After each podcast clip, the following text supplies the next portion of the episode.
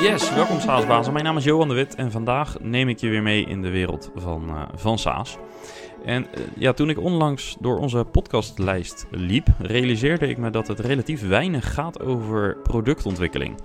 En dat is eigenlijk best vreemd voor een podcast over SaaS, vond ik. En daarom besloot ik dat thema wat meer aandacht te geven.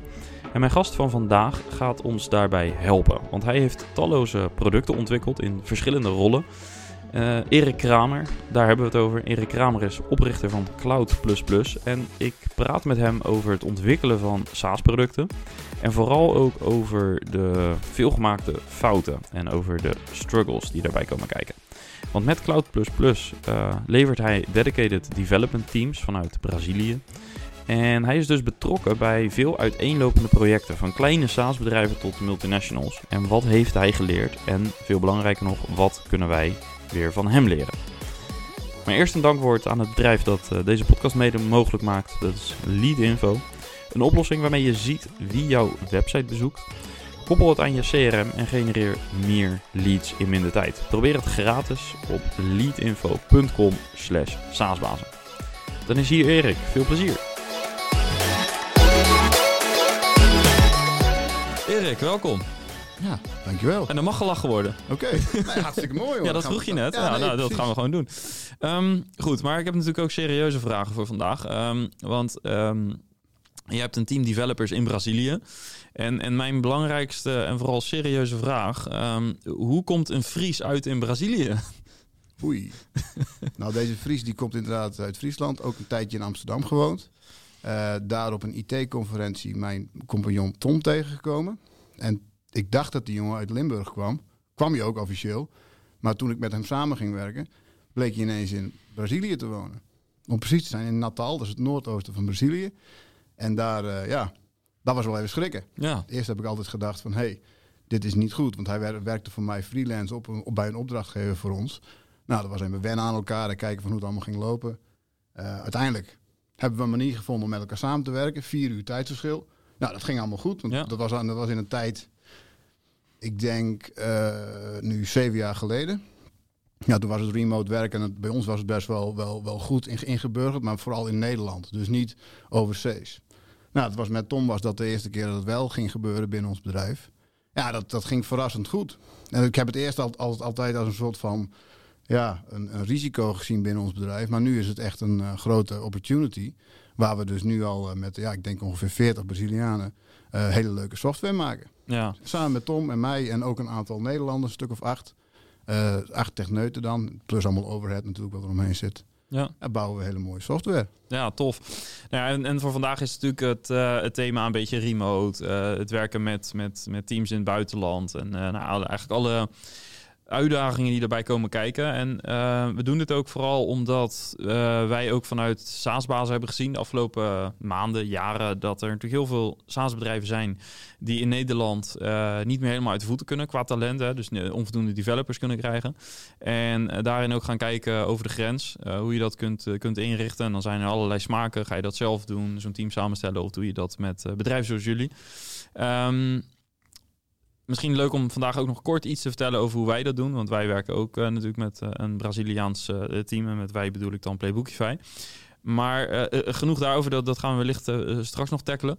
Um, jij ziet dus heel veel development teams, heel veel developers... werken aan een uiteenlopende set van, van, van SaaS-bedrijven, SaaS-oplossingen. Mm -hmm. um, ik zou het leuk vinden om van jou te horen wat de typische uitdagingen zijn die je ziet in, in het werken met een remote development team. In het bouwen van, van, een, van een product. En, en uh, ja, ook uh, hoe je met die uitdagingen om kunt gaan. Maar om te beginnen, wat, wat zie jij als de belangrijkste uitdagingen? Nou, de uitdagingen zitten eigenlijk in drie grote categoriseringen, zeg maar. Je hebt hier te maken met teams en mensen dus. Een stukje scope van ontwikkeling en een stukje development proces. Dus het development proces is in principe in de basis altijd natuurlijk ja, in wat voor fase van, van je bedrijf ook zit. Als je nou een start-up bent die net de eerste regels code op papier zet. Of een gewoon helemaal volledig uitgekoud platform al hebt waar gewoon alleen maar support op gedaan moet worden. Of een stukje innovatie. Dat is natuurlijk, iedereen heeft zijn eigen struggles. Wat wij, wat wij vaak zien gebeuren op het procesgebied, is dat je dus meerdere verschillende ja, uh, teampjes hebt die samen moeten werken of samen willen werken, maar die beide, ja, iedereen zit in hun eigen development cyclus, zeg maar. Dus de ene, de ene bouwt een integratieplatformpje binnen het, platform, binnen het systeem, de andere bouwt een feature. En dat moet dan allemaal samenkomen. Waardoor je dus gewoon ja, issues hebt. Je hebt dus ook nog distributed teams. Wij hebben ook teams in Nederland zitten. Die werken dan weer samen met een team uit Brazilië. Je hebt ook nog mensen, mensen die dan ergens ingehuurd worden uit Polen. Dat moet allemaal wel samenkomen in één proces. Ja, dat is een, dat is een probleem op zich. Dus daar zul je dus echt, ja, daar zul je dus echt een, een, een proces omheen moeten bedenken. wat voor iedereen gewoon werkt. En dat is niet alleen maar een release cycle van eens per week of één keer per twee weken. Maar dat is ook een bepaalde standaard van documenteren.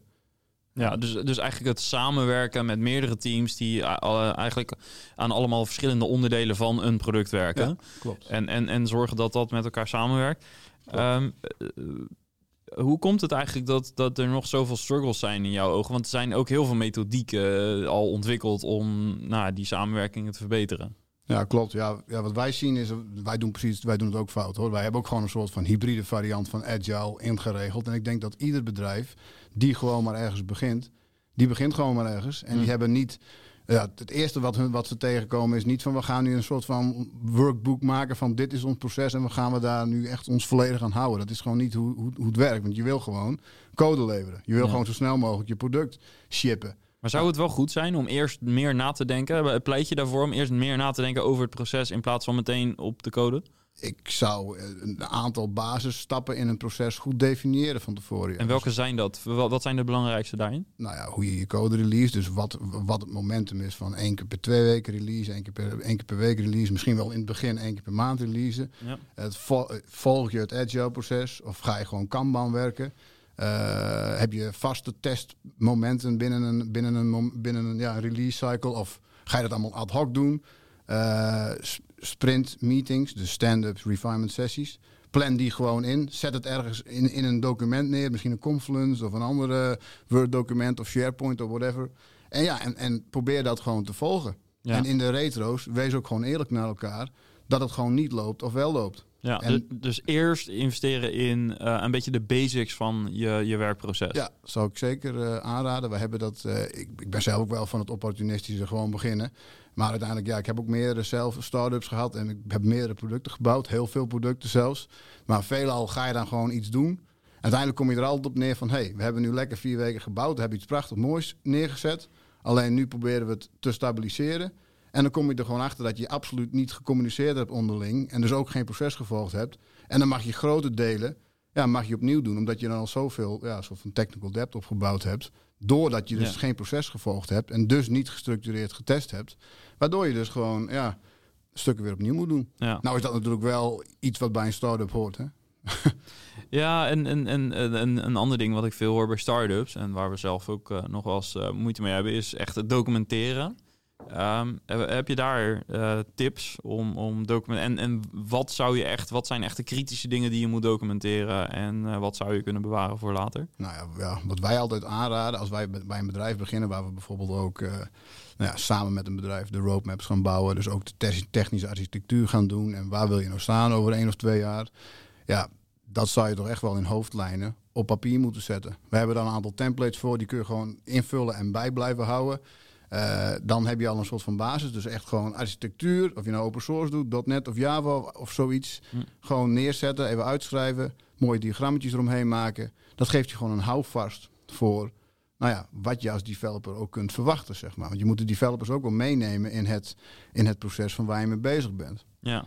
Uh, daarnaast natuurlijk gewoon features. Gewoon het begint al misschien met een aantal screenshots uitwerken. Je hoeft er niet een, een wizard voor te zijn om de meest fancy dingen uh, te bouwen. Als je maar, soms zijn er mensen die bij ons ja, requirements aanleveren in een soort van Excel sheets, maken ze screenshots van, tekenen ze wat overheen. Maar dan weten wij als development team wel van, oh ja, zo moet het dus gaan, gaan werken, zeg maar. Nou, dat is natuurlijk best wel kort door de bocht, want je, meestal heeft een developer heeft natuurlijk wel echt wel een goed zicht over van hoe kan het ook beter, zeg maar. En helemaal als je ook nog een architect ertussen hebt met heel veel jaren ervaring. Die kan jou prima vertellen van, hé, hey, jij hebt dit nu zo getekend.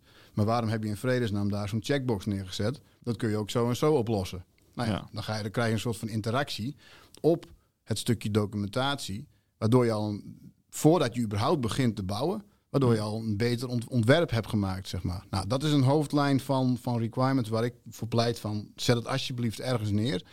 En eh, ja, hou je daar ook aan vast. En als het, als het verandert, Ja. zorg er ook voor dat je in een sessie met het team...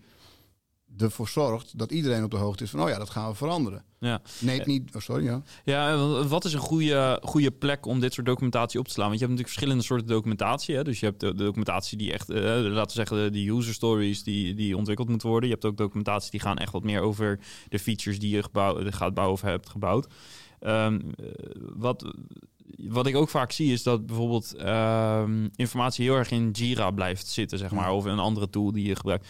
Ehm, dan krijg je niet echt een centrale plek waar je alle informatie over je product hebt staan. Wat, wat, waar moet je welke informatie op slaan, wat jou betreft? Nou, ja, exact juist. Zie, wij hebben, wij hebben ook jarenlang alles maar gewoon in Jira-tickets gegooid. Op een gegeven moment werd het een Epic geïntroduceerd. Dan, had je, dan dacht je van, nou, ik ga lekker een parapluutje maken. Ik kom 100 tickets onder. Hebben we alles mooi op orde. Werkt ook niet, want je bent op een gegeven moment 10.000 tickets verder. En je weet absoluut niet meer wat staat. Ja, je hebt daar gewoon, ja, het Jira-pakket. Als, je daar, als je daar bijvoorbeeld naar kijkt, dan heb je gewoon Confluence. Dat is niks anders dan een wiki. Ja. Nou ja, Playbookify is ook niks anders dan in principe. Dat is natuurlijk wel Ja, veel meer. Maar dat is gewoon een documentatietool. Ja. Waar je op een hele simpele manier gestructureerd eh, vaste documentatie neerzet. Die niet elke dag verandert. Ja. Als je nou een Jira-ticket maakt, dan doe je dat gewoon voor een feature die gelinkt is aan een stukje documentatie in, in een Confluence-document. Bijvoorbeeld, als je dat als Ja. work management suite ja. gebruikt, dan kun je dat prima zo, eh, zo gebruiken. Ja. Ja. Ehm, misschien goed om voordat we verder de diepte ingaan. eh de, de, de, de termen vliegen nu al om de oren. En eh, natuurlijk is er een deel van de luisteraars die allemaal weet wat epics en user stories zijn. Maar zullen we even de belangrijkste termen even kort toelichten? We beginnen even met epic. Wat, wat is een epic? Een epic is een, eh, een, een overkoepelend eh, stukje documentatie slash uit, uit te voeren werk. Waar in principe een feature in, ingebouwd staat. Bijvoorbeeld, even een voorbeeldje bij jullie, Playbookify. Uiteindelijk hebben jullie een wiki geïntroduceerd. Nou, dat is eigenlijk gewoon een, een nieuwe feature binnen jullie platform. Dat zou je dan eerst gaan documenteren in een soort van epic. En vanuit die epic komen er allemaal user stories uit Ja, en een user story is. is een, een, een, ticket die door een developer uit te voeren is. En wij geven dan altijd gewoon mee. Dat is maximaal vier tot zes uur werk voor een developer. En als het meer is, dan moet je hem opsplitsen. Dan zou je hem weer moeten opsplitsen. Maar dat, hoeft, dat is ook allemaal niet zo hard. Hè? Dat, is, dat is ook een beetje van hoe je, hoe je met je team samenwerkt. Want waarom houden jullie dat aan, die vier tot zes uur? Omdat het goed, goed te bekijken is. Dan kun je nog goed, goed inschatten. Dan kun je nog een goed, eh, ja, hoe moet ik het zeggen? Dan kun je een goede, eh, eh, eh, dan kun je controle houden op je uit te voeren werk, waardoor je dus ook een goede indeling van je sprint blijft behouden. Dus een goede velocity kunt be- bepalen. Als jij die hele epic zomaar in een, in een sprint gooit, dat is weer een term voor zometeen, denk Ja. ik. dan, dan, dan, verlies je, dan verlies je als Scrum Master slash Product Owner een beetje het gevoel van waar zijn de mensen nou eigenlijk mee bezig. Ja, Dus dan zie je eigenlijk je sprintbord te weinig bewegen. Want zo kijken mensen vanuit de zijlijn kijken ze toch heel vaak gewoon naar een sprintbord. Daar kun je Ja. gewoon wat van vinden of niet. Ik, ik heb daar ook wel een mening over.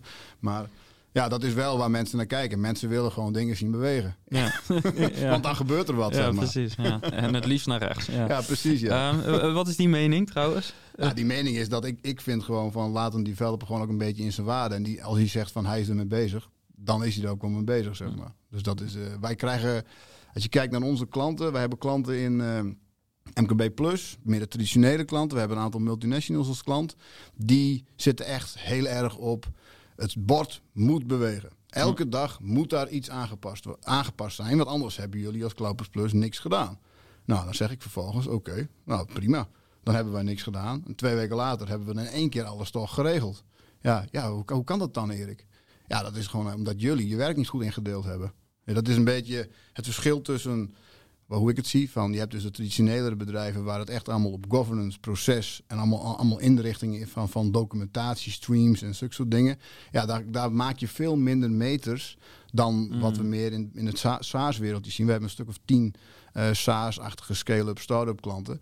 Die zijn veel meer vertrouwd met het werken in zulke processen, waardoor je dus ook nou ja, de onderlinge vertrouwensband veel beter en ja, transparanter samen kunt werken, zeg maar. Waardoor je eigenlijk ook niks hoeft te verbergen voor elkaar. Ja. Dat is een beetje, nou ja, als je het proces goed ingeregeld hebt, is dat altijd de uitkomst. Ja, Voor sommige andere type klanten is dat gewoon lastig. ja, Dat zien wij. ja. Uh, waren er nou nog meer termen die voorbij kwamen? Velocity uh, was een term die je gebruikte. Dus ja. de, de, de snelheid, zeg maar, waarmee... Oh, jij kan hem beter uitleggen. Ja, nee, mag het, jij mag het ook doen. Nee, daarvoor zit jij hier. dat is niet... Ja, is de snelheid en, de, en in principe van oplevering van een sprint. Dus je hebt story points. Dus iedere ticket, uh, of, of, feature, story, uh, user story, die heeft gewoon een aantal punten wat die op ingeschat. Dus je hebt een, in een planning sessie ga je aan de hand van de, wat je gerefined hebt. Dus je hebt een aantal tickets gerefined met het team en meestal een product owner of soms ook een paar andere stakeholders die iets met die, met die features willen doen. Ga je tickets refinen. Ja, dat betekent dus eigenlijk, je hebt een idee, uh, je, hebt, je hebt zeg maar je backlog waar allerlei uh, mogelijke features en tickets op staan. Ja. En vervolgens ga je vanuit dat backlog kijken welke hebben, welke hebben nu prioriteit op basis van de criteria die je op dat moment hebt. Um, en die ga je verfijnen zodat die ook daadwerkelijk uitvoerbaar worden. Ja, klopt, dat? Klopt, helemaal als een bus. En dan, en dan zit je in een, in een refinement sessie met, dus alle met de meeste stakeholders die daar iets, iets mee doen. Dus niet alleen maar een developer en een uh, subject matter expert, maar ook een soort van architect die meehelpt van hey, hoe kunnen we dit nou het beste oplossen? Want een developer alleen is ook maar een developer. En je kunt met, met meerdere techneuten kun je er gewoon misschien wel betere oplossingen van smeden, zeg maar. Waardoor je dus meer waarde creëert in minder tijd misschien wel. Ja. En ook rekening houden met dus eventuele technical debt die je opbouwt, zeg maar. Soms wil je wel een beetje technical op, debt opbouwen, want je wil zo snel mogelijk een feature releasen. Maar soms wil je ook wel terug naar de tekentafel en kijken van oké, hoe moeten wij dit nou op een, uh, op een slimmere manier doen, waardoor wij ook een stabieler en schaalbaar platform behouden, zeg maar. Ja. Nou, daar komen allemaal punten uit. Dus iemand die schat iets in van, uh, van 10 punten, ik zeg maar wat. En uh, ja, je weet, als je met vier man on ontwikkelen bent, in het begin weet je dat niet. Want in het begin denk je van, uh, oké, we gaan gewoon zien wat schipstrand en kijken wat de snelheid is van ontwikkelen. Maar des te meer je, des te langer je met een team samenwerkt, des te stabieler een team is, des te beter weet je ook wat de output gaat zijn. Dus de waarde die je uiteindelijk gaat, gaat leveren. Ja, dus de voorspelbaarheid ja. die wordt groter naarmate je beter weet wat de snelheid van teamleden is. En, inderdaad, ja, precies. inderdaad. Dat is exact wat er gebeurt. Dat doe je met storypoints. Ja. En wat is een goed moment om met storypoints te beginnen? Moet je er gewoon meteen mee beginnen en later gaan verfijnen? Of moet je eerst zorgen dat je team wat meer up to speed ik raakt? Zou, ik, zou eerst gewoon, uh, ik zou eerst gewoon de basis nou, niet, ik noem het niet een MVP, maar ik noem wel in ieder geval even iets van een werkbaar systeempje neerzetten. Ja. En dat moet dan een beetje meer op de, nou ja, we moeten zo snel mogelijk de schouders eronder en we moeten gewoon iets doen. En dan, uh, dan staat er wat. En dan kun je beginnen met uh, uh, de mensen ook klaar te maken voor oké, we gaan nu structuur aanbrengen. Dus we beginnen ook met de punten, zeg maar. Ja. Het klinkt uh, best wel als een vrij pragmatische aanpak die je zo uh, een beetje ja. tussendoor beschrijft. Ja, dat, er, is dat, ervaar je dat zelf ook zo? Ik, ik, denk dat, dat dat als je kijkt naar ons bedrijf, wij, wij zijn niet anders gewend dan het pragmatisch en praktisch op te lossen. Hm. Samen met de klant. ja, wij, wij zien ook inderdaad andere collega's, con-collega's van ons, die, die forceren allemaal processen. En die forceren ook misschien wel de watervalmethode in het begin. Ik denk dat je met z'n allen moet kijken van hoe je het beste, beste ervan kunt maken. Maar in het begin, ja, het begin van software bouwen, wat voor, wat voor type software je ook wil bouwen, je zult altijd gewoon een soort van fase krijgen in het begin waar, waar, waarvan je zegt van oké, schouders eronder en gewoon gaan. Ja. Dat, dat is wat het is. Dus minimale structuur aanbrengen, wat je in het begin eigenlijk zei, een bepaalde cyclus en, ja. en verder niet. That, uh, niet ja. En dan gewoon beginnen en dan met een soort van eerste einddoel, ik zeg maar twee, drie maand. Dan heb je gewoon iets staan. En dan de boel stabiliseren. En dan ook wat meer strikter zijn uh, in het, ja, wat voor mensen tickets aanmaken. Wat de kwaliteit van de ticket is die aangemaakt wordt. Daar, daar kun je in het begin toch niet zo goed op sturen. Want je krijgt toch altijd one-liners. Je krijgt altijd one-liner tickets. Ik wil nu dit hebben. En dan moet je gewoon samen in een refinement sessie, moet je daar gewoon het beste van maken. Ja. En als we wat groter worden, dus als we een team hebben waar uh, wat meer developers uh, aan boord zijn. En uh, nou ja, laten zeggen, je gaat met SaaS-bedrijven een beetje meer naar de scale-up fase. Waar misschien ook een deel van de luisteraars zich in herkent. wat zijn daar een beetje de belangrijkste struggles van, van dev-teams? Ja, met dev-teams, ja. ja je, hebt, je hebt dan te maken met dus, ja, meestal een team.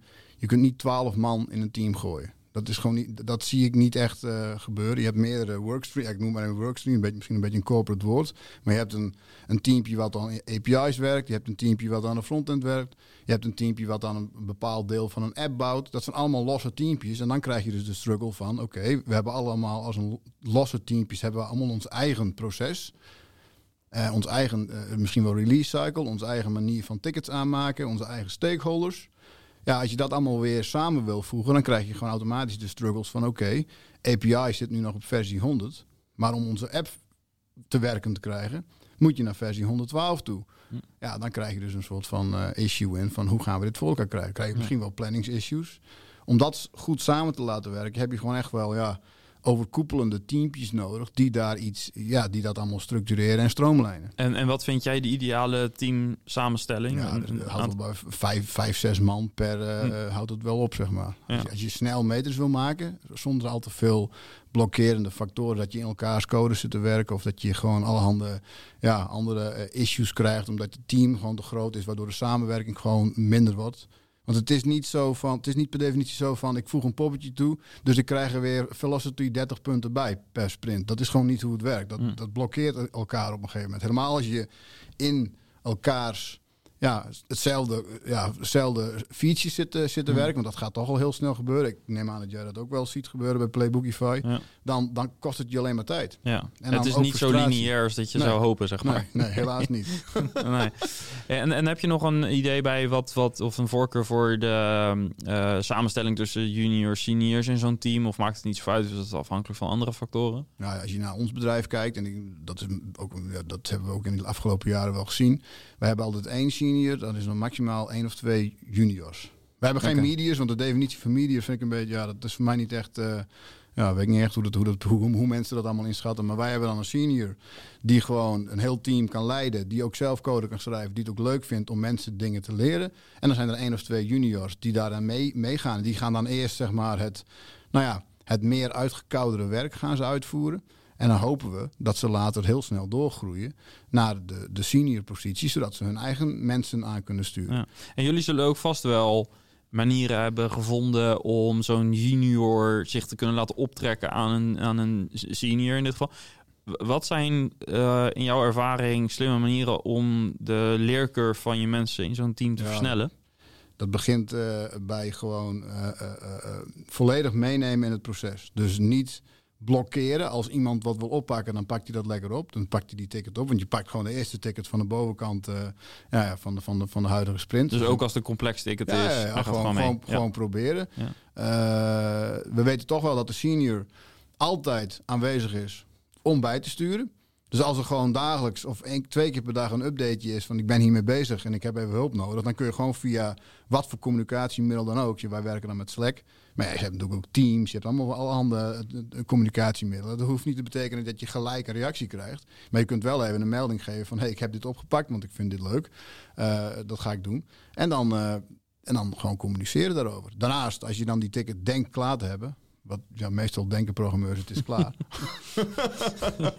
en dan, ja, dan is er natuurlijk altijd wel een, een second eh, pair of eyes die daar naar kijkt. Hè? Want Ja. een van, als je naar ons proces kijkt, een van onze, onze stappen in het proces is gewoon de peer review. Ja. Dus dan ga je gewoon Is met... dat ook al de code review? Of Ja, is- code review ja, is, in principe hetzelfde. code review, peer review, dus dat is in principe hetzelfde. En dan, ja, die code die wordt dan goedgekeurd of afgekeurd. Ja, afgekeurde code is niet per definitie negatief. Dat is ook een, dat is ook een learning curve. Hè? ja. Ik ben ook... En het eh, kan ook een discussie opwerpen. ja. Ja. Het, kan ook, het kan ook een discussie opwerken en zeggen van... hé, maar dit is toch goed? Maar die andere persoon zegt, ja, dat is inderdaad wel goed. Maar als je rekening houdt met dit en dit en dit... dan is het toch beter om het zo te doen. Ja. Maar dat zijn allemaal constructieve discussies. Dat, is, dat, dat leidt nooit tot iemand die zegt van... jij hebt het fout gedaan en eh, dat gaan we niet weer zo doen, meneer Nee. eh, de developer. Dat is gewoon niet hoe het werkt. Nee.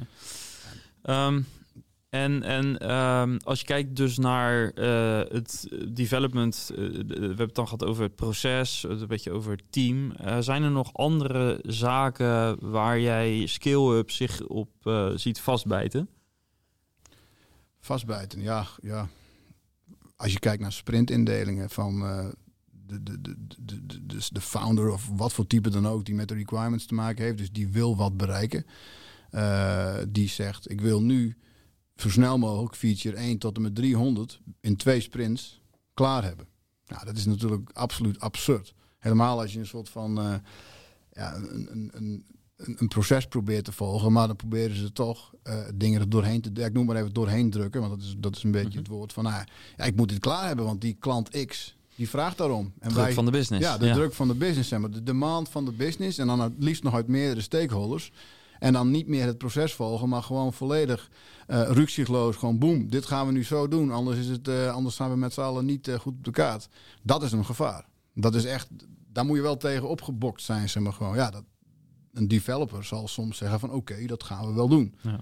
Ja, dat en, en hoe, zou, hoe hou je de balans? Want hoe, hoe jij het omschrijft klinkt als een uh, vrij zwart-wit scenario. Namelijk uh, uh, echt, echt de druk van de business die zo groot is dat je 300 tickets in een sprint wil. Niet realistisch. Maar het kan wel zo zijn, en ik praat uit eigen ervaring, dat er soms, want ik maak me hier wel schuldig aan. Zo eerlijk moet ik zijn. Dat ik inderdaad soms wel denk ja, deze sprint zit vol, maar dit is toch wel heel belangrijk. Ik heb het niet goed voorzien, maar vanuit de business wordt dit nu heel belangrijk gevonden. Dus Um, nou ja, soms op hoofd van regen, ik gooi hem ertussen. En soms eh, geef ik inderdaad aan, dit moet echt gebeuren. Soms denk ik van, nou, ik ga maar even kijken hoe het, uh, hoe het zich ontwikkelt. Maar hoe kan je nou, zeg maar, aan de ene kant een goed werkproces neerzetten... en aan de andere kant voldoende flexibiliteit houden? Of, nou, of is jouw credo echt die flexibiliteit, die, daar mag je niet van afhankelijk zijn? Ik, ik denk dat er altijd flexibiliteit mogelijk moet zijn. Je hebt er ook hele simpele methodes voor om dit wel mogelijk te maken. En dat is gewoon heel simpel. Er zit ook een ticket onderin de sprint die misschien vier punten is. En als jij denkt dat een ticket die ook vier punten is uh, uh, belangrijker is dan alle twintig tickets die erboven staan, be my guest, zet hem er alsjeblieft gewoon boven, bovenin. Ja. En stem het af met, een, uh, met, met de Scrum Master of, of de, de, de lead developer die de leiding heeft, zeg maar gewoon. Ja. Dan is het helemaal geen issue om dat zo te doen. Maar je houdt je dus aan de story points. Ja, je houdt je gewoon aan de story points. En je moet er wel voor zorgen dat die ticket dus dusdanig goed omschreven is dat je niet een one-liner erin gooit en dan maar hoopt dat het goed komt. Dat, je, daar, dat je daar zelf even alleen puntjes aan toegevoegd hebt. Ja, dat mag natuurlijk niet. Nee. En dat is ook iets van een, een, een, team, een proces. Ja, dat is een stukje vertrouwen. Dat moet je dan naar over, naar over en weer moet je dat gewoon hebben. Om dat gewoon zo uh, ja, te blijven doen. En dan is, dan is flexibiliteit is helemaal geen, uh, uh, geen probleem. Dat is juist, denk ja. dat het juist een kracht is van een scale-up. Dat dat nog mogelijk is. Als je kijkt naar klanten die we hebben waar alles helemaal in processen gegoten is en, en, en, en waar eigenlijk alle fun eruit is, ja, dan dat is ook, daar is ook wel wat van te zeggen. Dat is volgens mij niet de manier om een, om een bedrijf eh, groot te maken. Zeg maar. Een van de andere dingen die uh, volgens mij ook vaak bij uh, development teams speelt is, en, en ook vanuit de product owner, uh, hoe ver kijk je vooruit? Um, en hoe ver werk je vooruit, ook als product owner? Uh, belangrijk is natuurlijk enerzijds om duidelijke prioriteiten voor de korte termijn te hebben, maar aan de andere kant ook te weten wat uh, voor de, waar je op de langere termijn uh, naartoe wilt.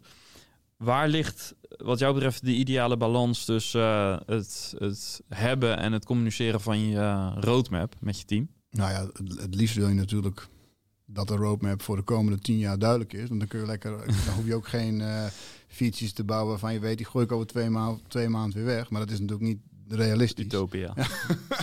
dus dat je gewoon van twee maanden aan werk klaar kunt zetten, in hm. ieder geval op hoog niveau, waarvan je minimaal vier weken van ingeschat werk hebt. Dus dat is een dusdanig niveau dat je weet van dit is wat we zeker gaan bouwen. Dat is gecheckt met de developers en met alle andere stakeholders. Dit gaan we doen. Dan ben je gewoon goed bezig.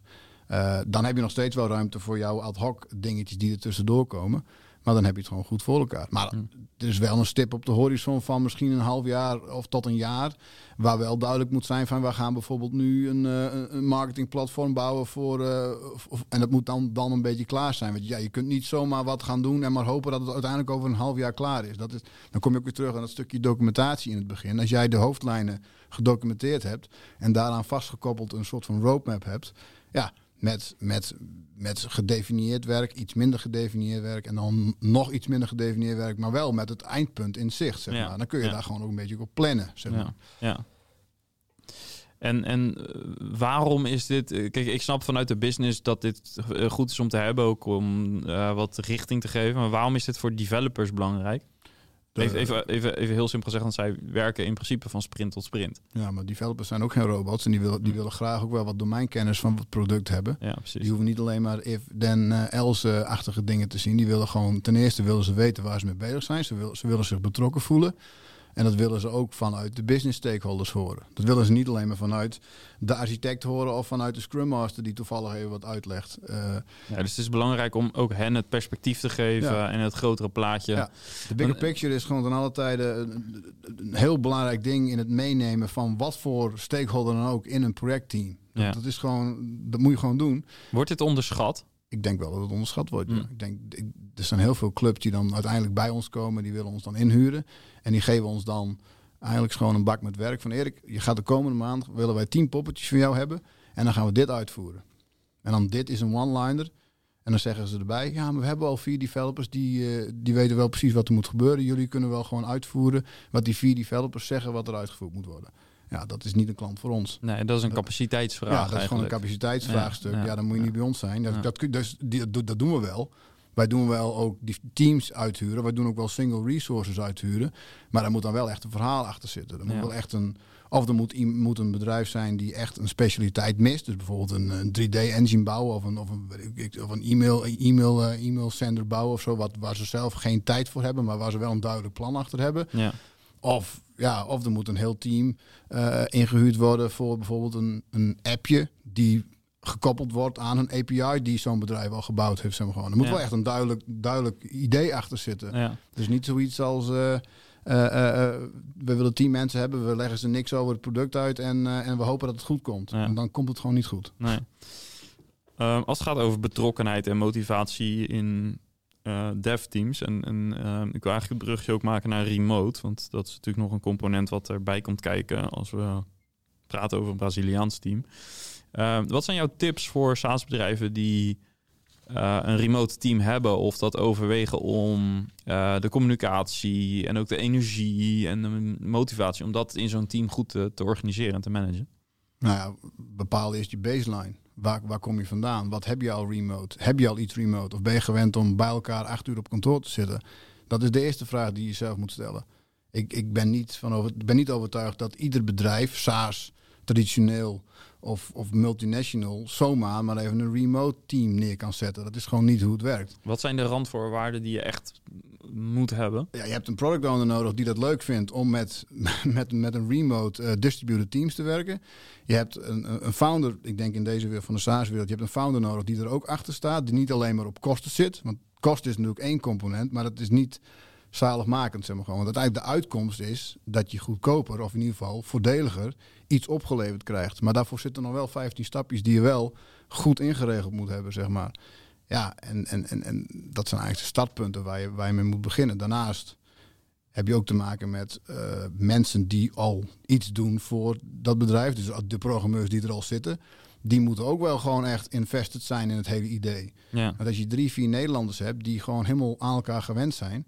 En dan zet je bijvoorbeeld één persoon uit India of Brazilië, of het maakt dan niet eens zoveel uit. Zet je één zo'n persoon bij. Dan is de teamintegratie is gewoon ja, super belangrijk. Als dat, Ja. als dat niet, niet van start komt. Dus als, als, ja, als persoon drie van de developers eh, de, de eerste persoon uit Brazilië een ticket geeft. En die zegt, zegt eigenlijk van eh, dit is wat er gebouwd moet worden. Red er maar mee. Dan is de kans dat het gaat lukken is gewoon nihil. Nee. Dus ja, je zult er toch echt wel eh, tijd aan moeten besteden. Ik zeg altijd zelf, eh, de eerste twee maanden is het gewoon aftasten. Hm. Moet je gewoon echt eh, aftasten hoe het gaat lopen. Wij hebben dan zelf ja, een soort van maturity check doen wij altijd. Van hoe, hoe gaat dit werken of gaat het niet werken. Dus wij zijn meestal, als wij met een nieuwe klant starten, weten we wel dat het gaat werken. Want dan hebben we al een hele check gedaan. En waar Eh, kijk je dan naar? Nou, dan kijken we naar wat ik net zei. Dus we hebben dus net die eh, kijken van hoe de founder erin zit. Ja, of ze ook geïnvesteerd zijn. Of ze, of ze misschien eens een keer, en dat is een simpel ding, willen ze een keer naar Brazilië reizen om kennis te maken met het team. Het klinkt misschien dom, maar het is wel, en, en dan ben je er wel mee bezig, zeg maar. Ja. Ja, ja daarnaast ook architectuurcheck. Dus, dus niet een code review, want dat is iets wat dat, dat ja, iemand anders code overnemen of aan mee gaan werken, daar, daar heb je altijd wel een mening over. Daar kun je, daar kun je van alles van vinden, maar Ja. het is nooit goed genoeg. Dat, dat is Ja. niet, Je zou het altijd anders doen. ja, dus het altijd anders doen, zeg maar gewoon. Ook omdat je niet de legacy erachter weet. Maar architectuur is wel belangrijk. Zie, wij zitten dan toevallig in de, ja, in de open source wereld. Wij doen ook wel wat, wat, wat Java-achtige dingen, maar het is meer JavaScript, PHP, eh, TypeScript, eh, zulke soort-achtige eh, zaken die, we, die we bij de hand hebben. Zeg maar. Daar zijn we ook goed in. Dus dat, dat moet wel matchen. Ja. En nou, dan krijg je een hele, die, die check vullen we dan in. En dan eh, hebben we al een beter beeld bij wat, eh, ja, wat mogelijk is en wat niet mogelijk is. Ja.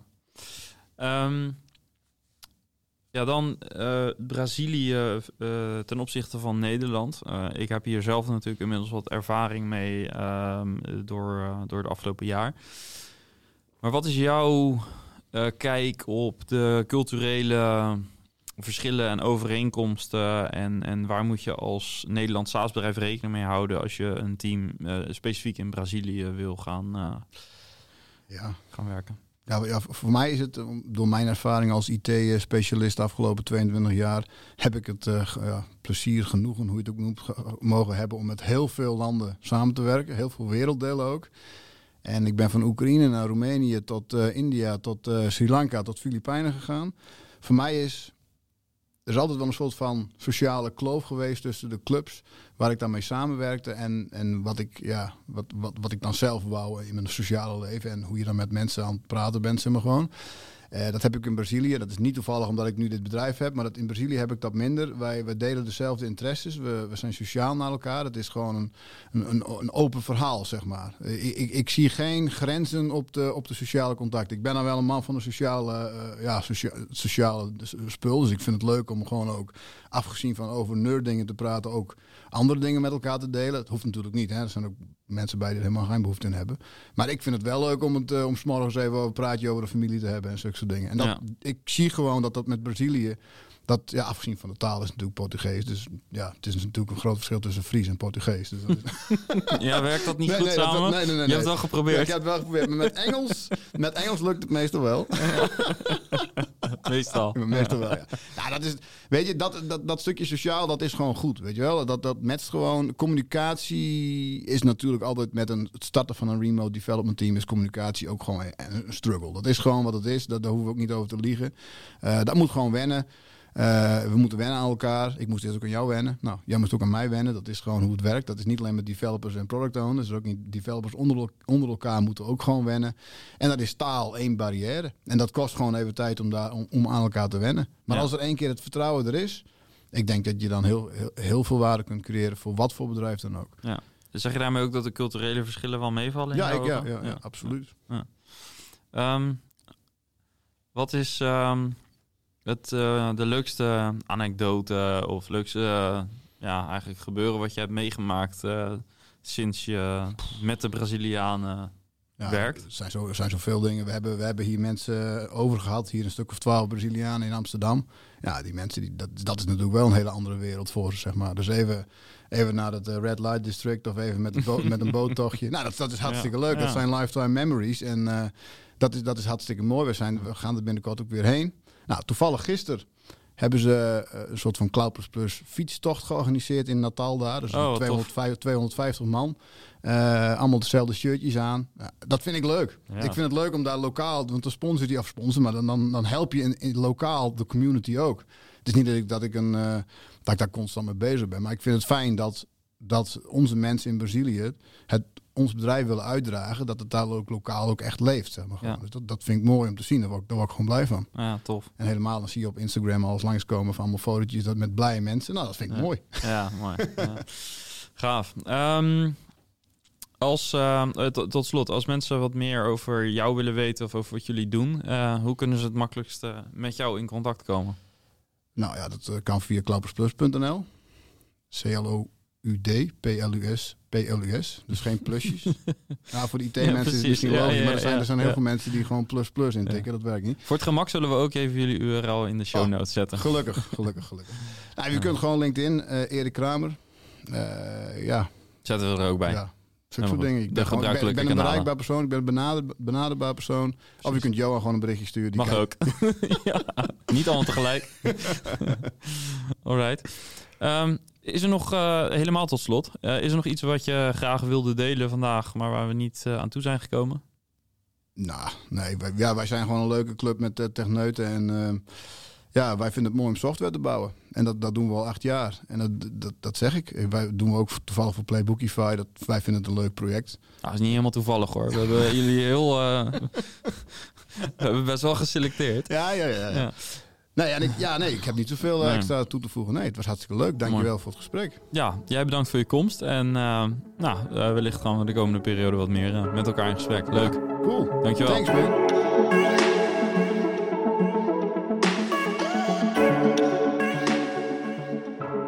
Ja, en tot zover het gesprek van vandaag. Bedankt voor het luisteren weer.